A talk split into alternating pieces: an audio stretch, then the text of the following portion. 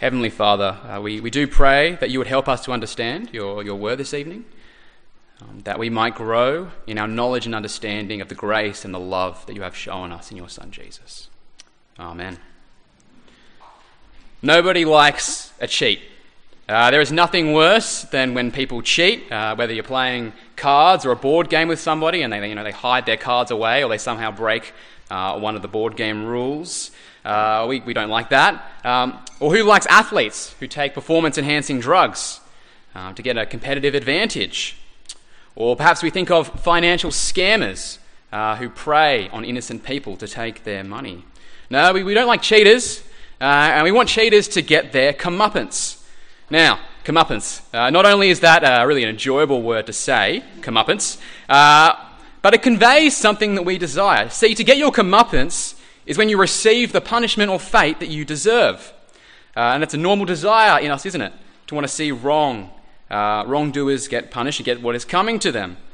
We feel a sense of moral outrage and injustice, and we feel a sense of vindication, of satisfaction when justice is done and people are held to account. So when that person who's cheating the board game, gets revealed they've been cheating, they get publicly shamed and they lose. Or when the athlete like Sun Yang, who was the Chinese Olympic gold medalist, he's been banned for using performance-enhancing drugs for 8 years. There's a sense of vindication there. Or perhaps when the financial scammers, they face criminal charges and big fines for what they've done. No, we want wrongdoers to get what is coming. But sometimes those who do wrong, they get away with it. There have been cruel dictators who've died peacefully in their sleep without being held to account. Apparently scams in Australia cost $500 million to Australians a year. Now some of these scammers, they'll get caught and prosecuted, but others, they probably get away with it. They never get found out. And so we wrestle with this idea of comeuppance. Now, as Christians, we know that there is a God who will one day call all people to account. But as we look at this passage this evening, I think we're forced to wrestle with this idea of comeuppance a little bit more, because we see a bunch of undeserving people, particularly an undeserving person, Jacob, getting far better than what they deserve. And so we ask, does God let cheaters prosper, and why? Is it fair for him to bless the unworthy? And so we've been going through the book of Genesis and looking at the lives of the patriarchs. And to me, I don't know about you, to me it's felt like we've been watching an episode of a reality television, Keeping Up with the Kardashians. Not that I've watched it, but I've heard it's full of drama. But amidst the chaos of these situations where everyone is, doing some pretty nasty things, and these situations that seem unresolvable, God is the hero, isn't he? As Adam reminded us earlier, God is the faithful one. He is faithful to Abraham and to the promises that he has made. Now, the drama that occurs in chapter 27, it centers around the great promise that God made to Abraham. You might remember, of land, of descendants, that through Abraham's line the whole world would be blessed. With these promises, Abraham was considered God's friend. And at this point in the Bible, the promise or the blessing, it could actually be passed down. So we saw last week that it was passed from Abraham to Isaac, who would then be the carrier and the mediator of the promise. Well, tonight we see that Isaac, he's growing older, and he's going to die at some point. And it's time for him to pass on the blessing to the one who will inherit the promise. The issue is that Isaac has twins. He's got two boys. And it seems that only one of them could receive the covenant blessing. Now, you've got Jacob and Esau. And I think for the ancient audience reading this, it would have been natural to assume that, Esau is the ideal choice. He's the oldest son. He's also portrayed as a pretty appealing candidate from a cultural perspective back then. He's rugged, he's tough, he's a hunter. Whereas Jacob, he's more of a homebody. It may seem like he should have been God's choice. And yet, we see that there are three complicating factors. The first of which, you may remember from last week, back in chapter 25, that God told Rebekah while she was pregnant with the twins that the two sons would be the heads of two nations, but the younger son would rule over the older son. It was going to be Jacob that was going to inherit the promise. And it's a reminder here that God, he doesn't work according to human wisdom. but his own purposes, as we'll see. The second complicating factor is that there was favoritism on the part of the parents. We're told that Esau, Isaac favored Esau because he was a hunter and brought him game, whereas Jacob was favored by Rebekah. Now this had, I'm sure, some pretty big consequences in fueling the hostility that we see between the two brothers. It's quite an unhealthy family dynamic that's going on here. And it's a good reminder for us who are parents how unwise it is to favoritize or show favoritism to a particular child for whatever reason.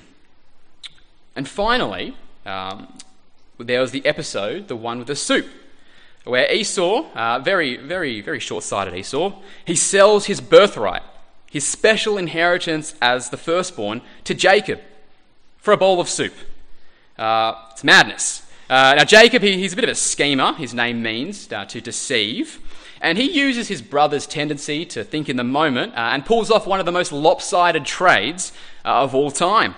Now Esau, I don't think he actually grasps the gravity of what he's done, but God saw that Esau had despised his birthright. That's what he says in 25 verse 6. And Hebrews 12 makes it clear that Esau, by giving up his inheritance rights as the firstborn, had also given up the blessing. So we're going to see this all come to the fore. So the stage is set for the great kerfuffle of chapter 27, where everyone ends up looking pretty bad. And we see that all participants are at fault. There's scheming, there's lying, and there's betrayal that would make the people in the Keeping Up with the Kardashians blush. We see there are no heroes in this scenario. And we'll see why this is. It begins with Isaac calling Esau to himself and telling him in verse 4 that he plans to give Esau the blessing before he dies. Now, there's already something a little bit shifty going on at this point because normally when a father would issue the blessings to his sons, he would call all the sons in and do it at once. But it seems like Isaac, he wants to give his blessing privately without Jacob or Rebekah around. Now, we aren't told if Isaac knew that Esau had foolishly sold his birthright. He probably would have known that God had promised that Jacob would be the greater son. And so it's a bit strange that he's doing this. And the fact that Isaac tells his son that he'll only bless him after he gets a meal, I think it shows his priorities, that he's thinking with his stomach. And Esau's hunting is the reason that he favours him. And there's something of a spiritual blindness going on in addition to the physical blindness. Because it seems like Isaac, even though he knows what God has promised, he's trying to change it. He's trying to give the promise to Esau, the blessing to Esau instead, and deviate from what God had said would happen. And I think we shouldn't think much of Esau either. He had no intention of reminding his dad of the oath that he had made to Jacob. He probably thought, well, who's going to stop me? I've got my dad on my side. So you've got Isaac, you've got Esau, they've got their little scheme. Unfortunately for their plans, Rebekah had been listening in. Now, Rebekah, she knew that God had promised that Jacob would be the one who would be the greater son. And she's likely pretty miffed at what Isaac is doing here. And she's also pretty crafty because rather than going up and confronting Isaac, she decides to use this whole situation to her advantage, to make sure that Jacob gets the blessing. And it's almost a comical plan when you look at it, isn't it? You know, disguising Jacob with goat skins and borrowing Esau's clothes. Might I say, a side point, Esau must have been a very, very hairy man. Like I'm a pretty hairy guy, but I don't think my hands feel like goat skins. Anyway, that point aside, this was all to deceive Isaac, to deceive and fool his senses. So we can ask, did Rebekah do the right thing here? Well, she probably could have justified it to herself. Or, is this not what God has promised? And we see in verse 13 that she's willing to bear the consequences. However, like many of the other people in Genesis, Rebekah makes the mistake of trying to fulfill God's promises through her own wisdom, which in this case involves using some pretty deplorable means. It's like trying to do electrical work on your house when you don't have any qualifications or training in that area. I mean, no matter how good your intentions are, it's not going to end well. You really need to wait for the qualified electrician to come and fix the problem for you. And so Rebekah, she should have waited patiently on the Lord. She should have trusted that God, as always, would accomplish what he had promised on his own terms. But she doesn't. And I think we get a demonstration here of, the fear frustrating faith and then the desperation that leads to some pretty selfish actions. We kind of seen that going on this week, haven't we, with the kind of coronavirus stuff and people going crazy about toilet paper and it's madness. But it's true for us as well, I think, that sometimes our self-interest and our fear can lead us into some unsavory actions. But what about Jacob? How should we feel about Jacob? Well, Jacob, it's pretty telling that he never even questions the morality of his mother's plan. His only concern, his only hesitation is whether it will actually work. He doesn't want to get caught. And while Jacob's, a redeeming thing about him is he knows the value of the promise and he desires it, but it's a problem that he's also willing to do whatever it takes to get it, which here includes deceiving his own father. And trying to pull the wool, or should I say the goat skin, over Isaac's eyes. Sorry, bad joke. But we see in this account, to his father, he continually lies. He's lying by the fact that he's dressed up as his brother. But he also lies there in verse 19 and elsewhere, declaring that he is in fact Esau. It's comical, but it's actually quite awful. We're not supposed to think much of Jacob here. This trickery shows him to be a conniving little snake. And it shows us that the ends, they don't justify the means. God doesn't only care about what we're trying to do or pursue, but actually the way we do it. And so as we read this account, you might have noticed it's quite slow-paced, isn't it? Kind of builds in tension and drama. And I think we're meant to wonder, will Isaac detect the ruse? He's pretty suspicious. He tries to work it out with a number of means, but ultimately Jacob, he pulls it off. Isaac is deceived. He unwittingly blesses Jacob, his younger son. And if we go there to verse 28, we see the blessing that he gives. He says, "May God give you heaven's dew and earth's richness or fatness, an abundance of grain and new wine." And we know that by the end of his life, Jacob did become remarkably prosperous. And we know that the nation of Israel would ultimately inherit the land. Verse 29, "May the nations serve you and peoples bow down to you, and be lord over your brothers, and may the sons of your mother bow down to you." Jacob will be superior to his brother. And we see that the nation of Israel will be superior to the nation of Edom, which is Esau's line turns into the nation of Edom. And finally, we've got that line there of, "May those who curse you be cursed, and those who blessed you be blessed," which is a direct quote from what God promised to Abraham. So Jacob, he's inherited the covenant promise, but he's done so in a pretty unworthy manner. So in this situation that we look at here, I think we can say that everybody is at fault. And we might ask, well, where is God when all of this happens? He isn't mentioned as doing or saying anything here. And yet it's clear that his hand is at work, isn't it? While all these people are, they're scrambling over each other and trying to be the ones in control, God is actually sovereignly working to orchestrate and fulfill what he has promised, that Jacob would inherit the blessing. Now, does this mean that God approves of what Jacob has done? Well, certainly not. And we're about to see that there are some pretty severe repercussions for what goes on here. So while God is sovereign, he can use people's misdeeds, we're still responsible for our decisions.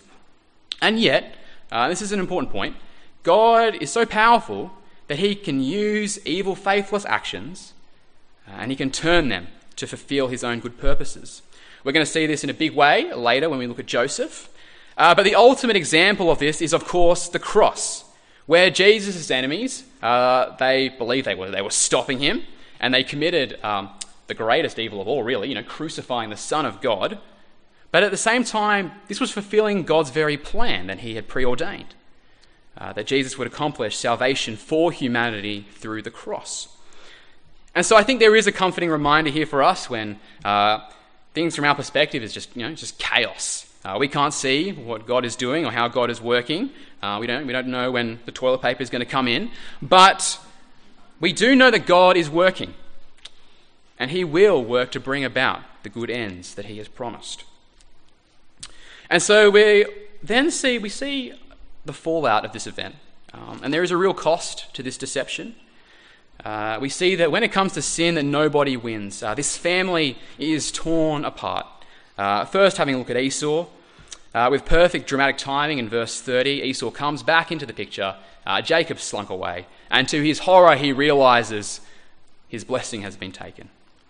And his reaction is one of great despair and indignant anger. He says, "Isn't he rightfully named Jacob? He's deceived me 2 times, he's taken my birthright, and now he's taken my blessing." And Isaac, he maintains that the blessing that he has bestowed on Jacob, it can't be taken back. Esau, he desperately keeps hounding his father for another blessing, a second blessing, and he receives, when you compare it to what Jacob receives, something that's pretty second rate. We're not going to go through it now, but if you go and have a look at it and compare it to Jacob's blessing, you realise it's pretty much the opposite of what Jacob gets. And I think that is to show that it's only when we find ourselves in the promise and the blessing of Abraham and, you know, ultimately Jacob and finally Jesus, that is the only way we will be friends with God. That is where we need to be, nowhere else. And so we might feel bad for Esau at this point, as he's pleading with tears with his father. But it's important to remember that Esau had foolishly given up the blessing. He'd sold his birthright. He hadn't valued the promise for what it was, even if he later came to regret that decision. It's important that we understand that we should never trade the promises of God for fleeting worldly pleasures. For Esau, that was food. Now we might think, "Oh, what a fool!" But I think we are liable to do so as well. People will say, "Well, if I can't get sexual gratification in the way that, if God doesn't allow that in the way that I want it, well, you know, I'm going to push him away. I don't want it. Don't want him." Or on the other hand, if I can't use my, you know, if I have to be generous with my money and I have to use my time for Jesus, well, I don't want to do that. No, it's not worth it. Well, what we're going to see is that the promises we have in Christ are worth it. It is extraordinarily foolish to trade them away. And so Esau's done that. And in verse 41, we see that rather than going and pursuing reconciliation with his brother, or even just leaving justice to God, Esau plots vengeance. He resolves to kill Jacob as soon as Isaac dies and claim the promise for himself. It's easy to find that when we feel like we've been wronged, that we would desire to repay evil in kind and seek to escalate. But repaying sin with sin only ever leads to greater devastation. And this deception, it doesn't just cost Esau, it also costs Rebekah and Jacob. Rebekah hears Esau issuing his threats, and so she goes and warns Jacob in verse 42. And she realizes that Jacob, he has to leave, he has to flee for his own safety. Now, Rebekah is very clever, and she's able to convince her husband, Isaac, without kind of revealing the full truth as to why Jacob should leave and go away. She tells him, well, Jacob needs a wife, not from the surrounding Canaanites who worshipped false gods, and that's what Esau had foolishly done, but he needs to find a wife from one of our own people, so he needs to go far away to the land of Haran, where my uncle resides. So Rebekah, she does this to protect Jacob, and she thinks that she's just sending her son away until things, you know, simmer down. But it turns out that Jacob is gone for years, and it's actually unclear as to whether they ever meet again. And it's quite sad. And Jacob himself, he bears a cost, doesn't he? He has to leave his parents. He has to leave the land in which he's living, go to a foreign place all by himself. He has this broken relationship with his brother. And I think what we learn from this incident is that sin is never victimless or free. There is always a cost. There is always a victim, whether it's ourselves, whether it's others, and sin always involves God, who is the ultimate victim of our sin. And we see that not only is there a victim, there's always a terrible cost and judgment. Sometimes it's in very foreseeable ways. Sometimes it's in ways that are unexpected. But ultimately, we know that there will be an accounting before the Lord Jesus. We will face him. And if we haven't trusted in him and trusted in what he has done for us and shedding his blood for us, we face We face a reckoning. We face the judgment of God. God does not let sinners off the hook. So there are some sad consequences to this event. But God can actually use even events like this to teach valuable lessons to people. And that's what we see here at the start of chapter 28. We see that firstly that Isaac, he's been humbled. He can see clearly now, and he realizes that God's hand has been at work. He accepts that it was God's will for Jacob to be the greater son. And I think he also has learned that it's the Lord's prerogative and not his to decide who should inherit the promise. And so we see there in verse 1, he blesses Jacob again, knowingly this time, and confirms the promises of Abraham to Jacob. Now, I won't go into Esau, but it's safe to say he still quite hasn't got it in verses 6 to 9. He still has much to learn, but yet there is hope even for Esau. We'll see later on that his story does have a happy ending. If you want to turn later to Genesis 33, but looking at Jacob here, Jacob has to learn as well, and he doesn't learn his lesson immediately. In some sense, he got what he wanted, but he was going to learn. God was going to use his time in exile in another land for his growth. There was going to be difficulty and frustration for him. That was coming for him. In fact, next week we're going to see that he himself is going to be deceived. He's going to get a taste of his own medicine. But once he returns, we'll see that he is no longer the same man that he once was, because we see that God disciplines those he loves. The trials and suffering that we encounter, that can be really God's kindness to us. Imagine if he'd never experienced the hardship of going to another land. He would have just remained, a little cheat forever. But God loves his people too much to leave us where we are. And we get a reminder here in Hebrews 12 of this. From Hebrews 12 verse 10, it says, God disciplines us for our own good, in order that we may share in his holiness. Now, no discipline seems pleasant at the time, but painful. Later on, however, it produces a harvest of righteousness and peace for those who have been trained by it. See, the consequences of our actions can actually be God's grace to grow us, to teach us to flee from sin, to teach us to repent. And even when we are suffering for reasons we do not know why, that is a chance for growth as well. I know my own knee-jerk reaction is to ask for my immediate deliverance, and that's not wrong. We should see that sometimes when we're going through hard times and hard experiences, that we need to be turning to God, and that's a chance for us to grow in our holiness. And so finally we come and we see, I think, very clearly God's amazing grace. We see in Genesis 28, so from 10 to 22, we see that Jacob, he's in a bit of a bad place. He's given up everything in one sense, family, his home, he has nothing. He later reminisces the only thing he had was a staff in his hand. And so he's traveling and alone to a foreign land, and all he has is a rock for a pillow. And we might think that Jacob, all by himself, has hit rock bottom. But what we see at this incident in Bethel is that Jacob really has everything. He is not alone, for God himself is with him. Now, God appears to Jacob in a dream in a pretty remarkable way. Jacob sees a ladder or a staircase reaching up all the way to heaven, and there are angels ascending and descending up and down it. And this staircase, it's highly significant. Jacob, later when he wakes up, he is amazed, as we see in verse 17, and anticipates that one day God's presence is going to fill the earth. And it's interesting to know that Jesus actually identifies himself as the ladder. He does this in John 1:51. He says, "Truly I tell you, you will see heaven open, and the angels of God ascending and descending on the Son of Man." We probably don't normally think of that Jesus as a ladder. But the point, I think, is that Jesus is the one who reunites heaven and earth as the God-man. He brings us back to God. And so we see finally God's grace to Jacob as Jacob confirms the covenant blessing to him. And we see that Jacob has God's favour. God lists a couple of things. He lists that Jacob will inherit the land which he's about to leave, that he's going to have numerous descendants, that his offspring will be a blessing to the nations. And we see in verse 15 that he also makes a personal promise. that he will be with him, that he would watch over him, and that he would return him to the land. Now that must have been a great comfort for Jacob in his current situation. And it's an amazing thing, isn't it? That God, who is at the same time absolutely transcendent, he is the holy, almighty creator.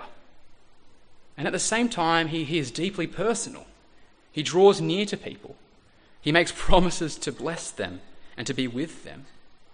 And we know that this is true for us ultimately in Jesus, who, as the risen Lord, has promised his disciples. He says, "Surely I am with you to the very ends of the age."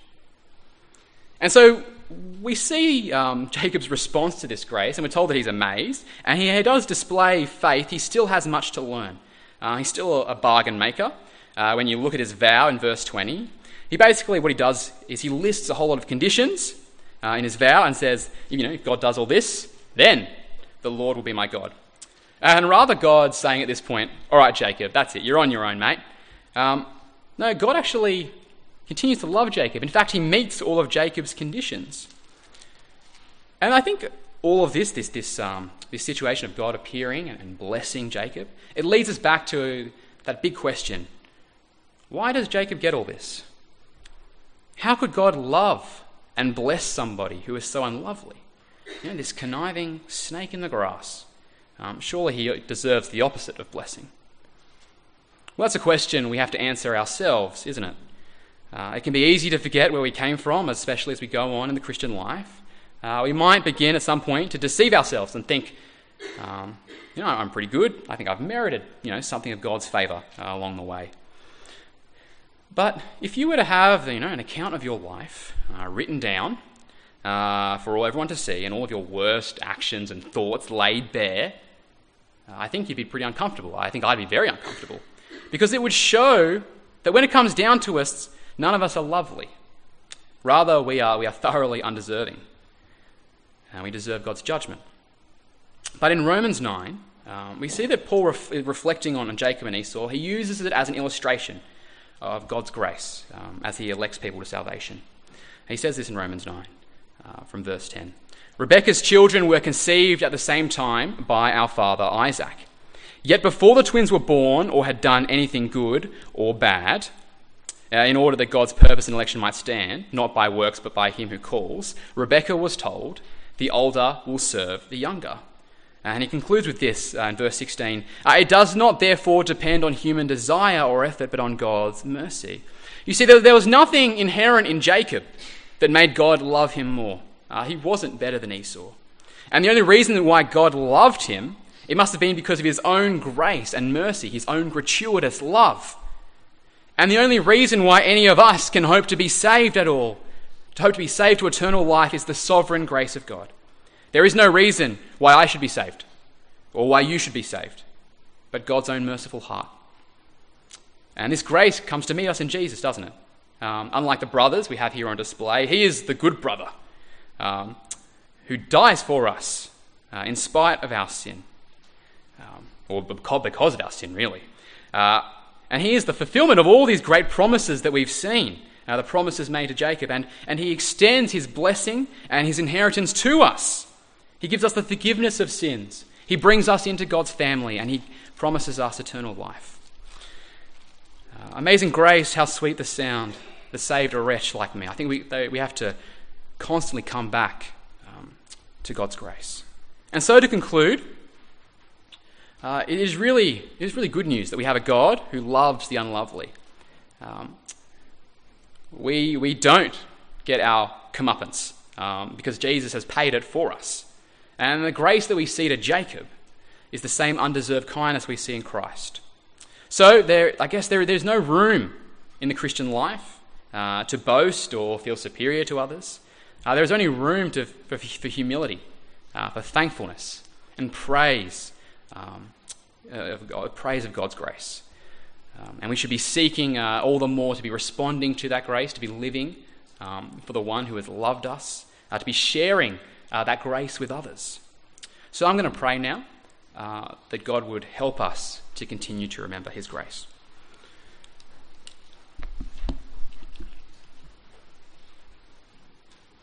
Heavenly Father, we are so thankful that you treat us not as our sins deserve, but that you have loved us through your Son Jesus, who paid the full penalty for sin.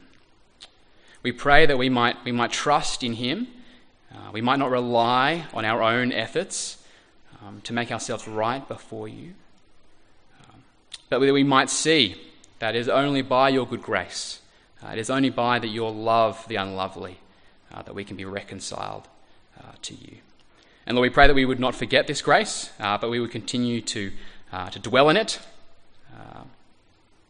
that you by your Spirit would be working in us, not to leave us as we are, but that you would grow us and discipline us and move us towards holiness, so that we might be your people. And we pray all this in your Son Jesus' name. Amen.